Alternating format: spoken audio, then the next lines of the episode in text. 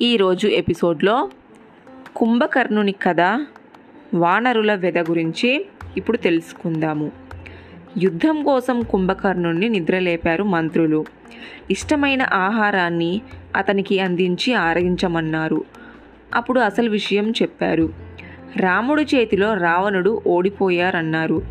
రాముణ్ణి గెలవాలంటే మీరే దిక్కని అందుకు నిద్రలేపామని అన్నారు. రావణుని దగ్గరికి అతన్ని తోడుకొని వచ్చారు. జరిగిందంతా కుంభకర్ణునికి వివరించాడు రావణుడు. మహావీరులంతా మరణించారన్నారు. ఒకనాటి సభలో చర్చలు విభీషణుని సలహాలు కుంభకర్ణునికి అప్పుడు గుర్తుకొచ్చాయి. ఆనాటి రాక్షస జాతి క్షేమం కోసము సీతాదేవిని రాముడికి అప్పగించమన్నాడు విభీషణుడు. వినలేదు రావణుడు. ఈనాడు ఆ మాటనే వల్లవేశాడు కుంభకర్ణుడు. అన్న అన్నమాట వింటాడని ఆశించాడు. వినలేదు. సరికదా? అందుకు ఆగ్రహించాడు రావణుడు. కుంభకర్ణ పొరపాటో గ్రహపాటో జరిగిందేదో జరిగిపోయింది. ఇప్పుడు నాకు నువ్వు నీతులు బోధించక్కర్లేదు. మంచి చెడులు నాకన్నా నీకు బాగా తెలుసు అనుకోవడము అవివేకము. సీతను అపహరించి తెచ్చాను. తిరిగి ఇవ్వడము జరగదు. ఇంత జరిగాక బీరువల్లా కూర్చోలేను. చావో రేపో తేలిపోవాల్సిందే. అన్నను అని నా మీద నీకు ఏమాత్రం అభిమానము అభిమానము అనురాగమున్నా నా కోసం నువ్వు యుద్ధం చెయ్యి. లేదంటే నీ ఇష్టం. ఒక్క మాట గుర్తుపెట్టుకో. ఆపదలో ఉన్నప్పుడు ఆదుకున్నవాడే బంధువు అన్నాడు రావణుడు. తమ్ముణ్ణి చూడటము ఇష్టం లేనట్టుగా అటు తిరిగి నిల్చున్నాడు. కానున్నది కాక మానదు. కావాలన్నది మృత్యుకు ఆహారము. వైపు పరుగుదీస్తున్న వాణ్ణి ఆపినా ఆగదు. ఆపాలని ప్రయత్నించడము అవివేకము అనుకున్నాడు కుంభకర్ణుడు. ప్రస్తుత పరిస్థితి తాను తగ్గి ప్రవర్తించడమే మంచిదనుకున్నాడు. రావణునితో అన్నాడిలా అన్నా నువ్వు ఇక భయపడనవసరం లేదు. ఇదిగో ఇప్పుడే ఈ క్షణమే నేను యుద్ధరంగానికి బయలుదేరుతున్నాను. రాముడు నన్ను ఓడించడం కల్లా గెలుపు మనదే. ఆ మాటకి ఆనందంగా ఇటు తిరిగాడు రావణుడు. కుంభకర్ణుణ్ణి ప్రేమగా చూశాడు. యమునిలా యుద్ధరంగంలో ప్రవేశిస్తాను. ఆయుధాలు కూడా అక్కర్లేదు. ఆ రామలక్ష్మణ సుగ్రీవుల్ని బలమైన ఈ చేతులతో పిసికి పిసికి ముద్దలు చేస్తాను. ఆ ముద్దలని ఆకాశంలోకి విసురుతాను. ఆ వానర సైన్యాన్ని వందల వేలాదిగా మింగి జీర్ణించుకుంటాను. కుంభకర్ణుడంటే నిద్రపోతు కాదు మహావీరుడు అని నిరూపించుకుంటాను అన్నాడు కుంభకర్ణుడు. భలా తమ్ముడంటే నువ్వు నీలా ఉండాలి అన్నాడు రావణుడు. కుంభకర్ణుణ్ణి సమీపించాడు. తమ్ముడు ఆయుధాలు అవసరం లేదనకు తీసుకెళ్ళు శత్రువులు సామాన్యులు కారు. నా మాట విను అన్నాడు రావణుడు. సరే అన్నాడు కుంభకర్ణుడు. తన మాటను కాదనటం లేదు. తను చెప్పిన దానికి సరే అంటున్నాడు. తమ్ముడంటే కుంభకర్ణుడు అనుకున్నాడు రావణుడు. ఆనందించాడు. ఆ ఆనందంలో తన మెడలో రత్నహారాన్ని తీసి కుంభకర్ణుడి మెడలో వేశాడు. అలాగే భుజకీర్తులు హారాలు స్వయంగా అలంకరించాడు. పరిమళించే పుష్పమాలలు పట్టు వస్త్రాలు ఇచ్చి సత్కరించాడతన్ని చందనాన్ని పూసుకున్నాడు. కుంభకర్ణుడు స్వర్ణ కవచాన్ని ధరించాడు. అన్నను సమీపించాడు. అతనికి ప్రదక్షిణ నమస్కారాలు చేశాడు. ఆశీస్సులు అందుకున్నాడు. తమ్ముణ్ణి ఆశీర్వదిస్తూ అతన్ని గట్టిగా కౌగిలించుకున్నాడు రావణుడు. వెళ్ళిరా విజయం సాధించిరా అన్నాడు. శూల యుద్ధాన్ని అందుకొని యుద్ధరంగానికి బయలుదేరాడు కుంభకర్ణుడు. రథగజతురగా పదాతి దళాలు శంఖదుందుబులు మోగిస్తూ అతన్ని అనుసరించాయి. సైన్య సమేతంగా యుద్ధరంగానికి వెళ్తున్న కుంభకర్ణునిపై పౌరులు లాజాలు పువ్వులు చల్లారు. జయజయధ్వాన్యాలు చేశారు. ఆనందించాడు కుంభకర్ణుడు. అన్నాడిలా పౌరులారా మనకి ఎలాంటి అపకారము తలపెట్టని వానర సేనల జోలికి నేను పోను. నా జోలికి వస్తే మాత్రం వారిని వదలను. ఇకపోతే నా దృష్టంత రామలక్ష్మణులపైనే వారిని హతమార్చిగాని తిరిగిరాను తిరిగి రాను. అంతే అంతే అన్నారు పౌరులంతా. కరతాళ ధ్వనులు చేశారు. ప్రకారానికి సమీపించసాగారు కుంభకర్ణుడు. అతను ప్రకారాన్ని సమీపిస్తుంటే భూమి కంపించింది. ఉల్కలు రాలి పడుతున్నాయి. పక్షులు అప్రదక్షిణంగా తిరగసాగాయి. అపశకునాలవన్నీ అయినా లక్ష్య పెట్టలేదు కుంభకర్ణుడు. ప్రాకారం దాటి సమారంగణంలోకి అడుగుపెట్టాడు. ఆకాశంలోకి చొచ్చుకొని నిల్చున్న కుంభకర్ణుని భారీ ఆకారాన్ని చూసి ఆశ్చర్యపోయాడు రాముడు.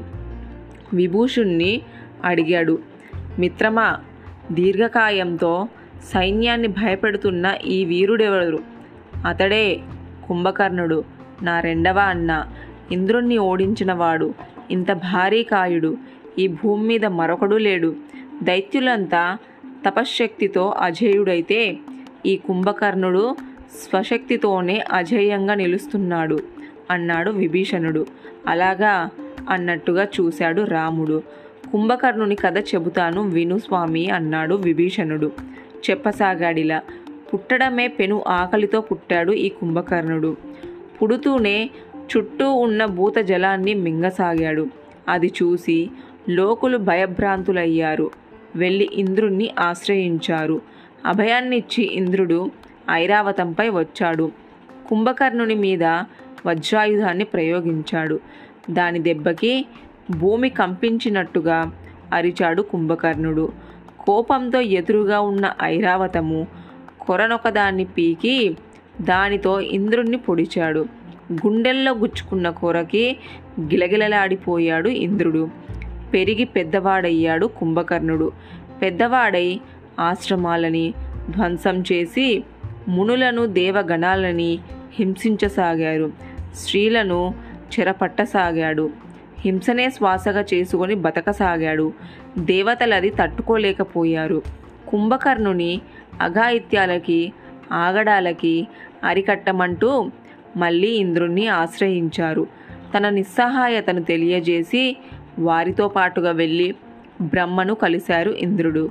కుంభకర్ణుని ఆగడాలను చెప్పి అతన్ని శిక్షించమని కోరారు. అభయాన్నిచ్చారు బ్రహ్మ. కుంభకర్ణుని చెర పిలిచారు. వచ్చిన అతన్ని చూసి బ్రహ్మ గగ్గుర్పాటుకు లోనయ్యాడు. చచ్చినట్టు పడి ఉండమని శపించాడు. ఫలితంగా బ్రహ్మ పాదాల ముందే కుంభకర్ణుడు కూలిపోయాడు. నిద్రలోనికి ఒరిగిపోయాడు. సంగతి తెలుసుకున్న రావణుడు పరుగున వచ్చాడక్కడికి. తాత చేజేతుల మనవడి ఉసురు తీయడం న్యాయమా? పూచికాచే సమయాల్లో ఉమ్మెత మొక్కనైనా ఎవరు పెరిగి వెయ్యరే? అలాంటి మహాశూరుణ్ణి వీరుణ్ణి ఇలా కూలగొట్టడం ధర్మం కాదు అన్నాడు. ఏం మాట్లాడాలో బ్రహ్మకి తోచలేదు. ఆలోచనలో పడ్డాడు. అప్పుడు మళ్ళీ రావణుడు అడిగాడిలా నీ శాపాన్ని నువ్వు వెనక్కి తీసుకోలేవు కాబట్టి ఓ పని చెయ్యి. కుంభకర్ణుని నిద్రకి తిండికి విరామాన్ని అనుగ్రహించు. అప్పుడు సరే అన్నాడు బ్రహ్మ. అనుగ్రహించాడతన్ని. ఆరు మాసాలకి ఒకరోజు నిద్ర మేల్కొని ఈ కుంభకర్ణుడు అగ్నిలా భుజిస్తాడు. అన్నాడు అది మా రెండో అన్న చరిత్ర. ముగించాడు విభీషణుడు. కుంభకర్ణుని గురించి కులంకషగా తెలుసుకోవడంతో అతన్ని తేరిపారా చూడసాగాడు రాముడు. రామా అని పిలిచాడు విభీషణుడు. ఏమిటి అన్నట్టుగా చూశాడు రాముడు. నీ వీరత్వానికి రక్షక సైన్యం చాలా భాగం నశించింది. అంతటి సైన్యాన్ని పోగొట్టుకున్న రావణుడికి ఏం చెయ్యాలో పాలుపోక నీతో యుద్ధానికి కుంభకర్ణుణ్ణి నిద్రలేపాడు అన్నాడు విభీషణుడు. నవ్వాడు రాముడు.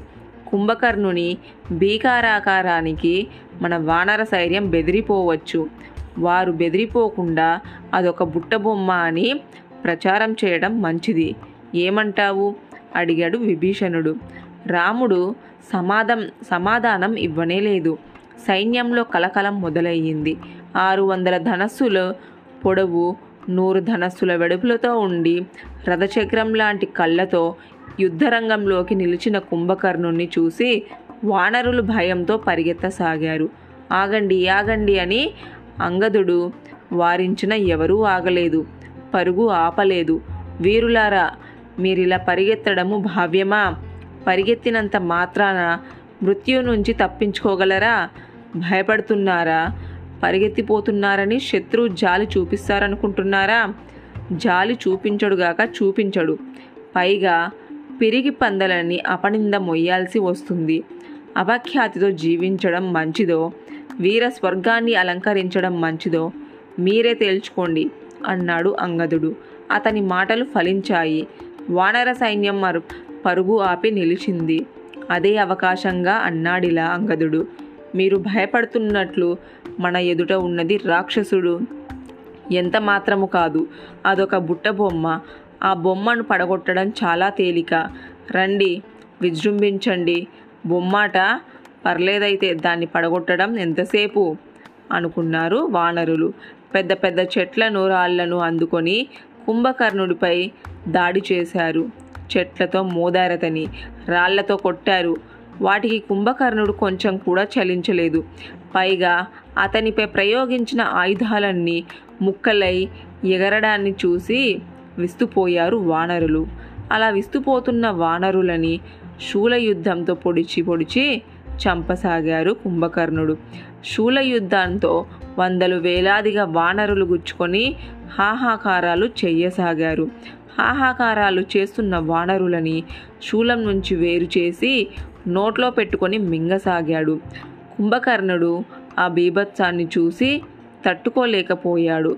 ద్వివిధుడు కుంభకర్ణుని మట్టుబెట్టేందుకు కొండనొకదాన్ని చేతిలోకి తీసుకున్నాడు.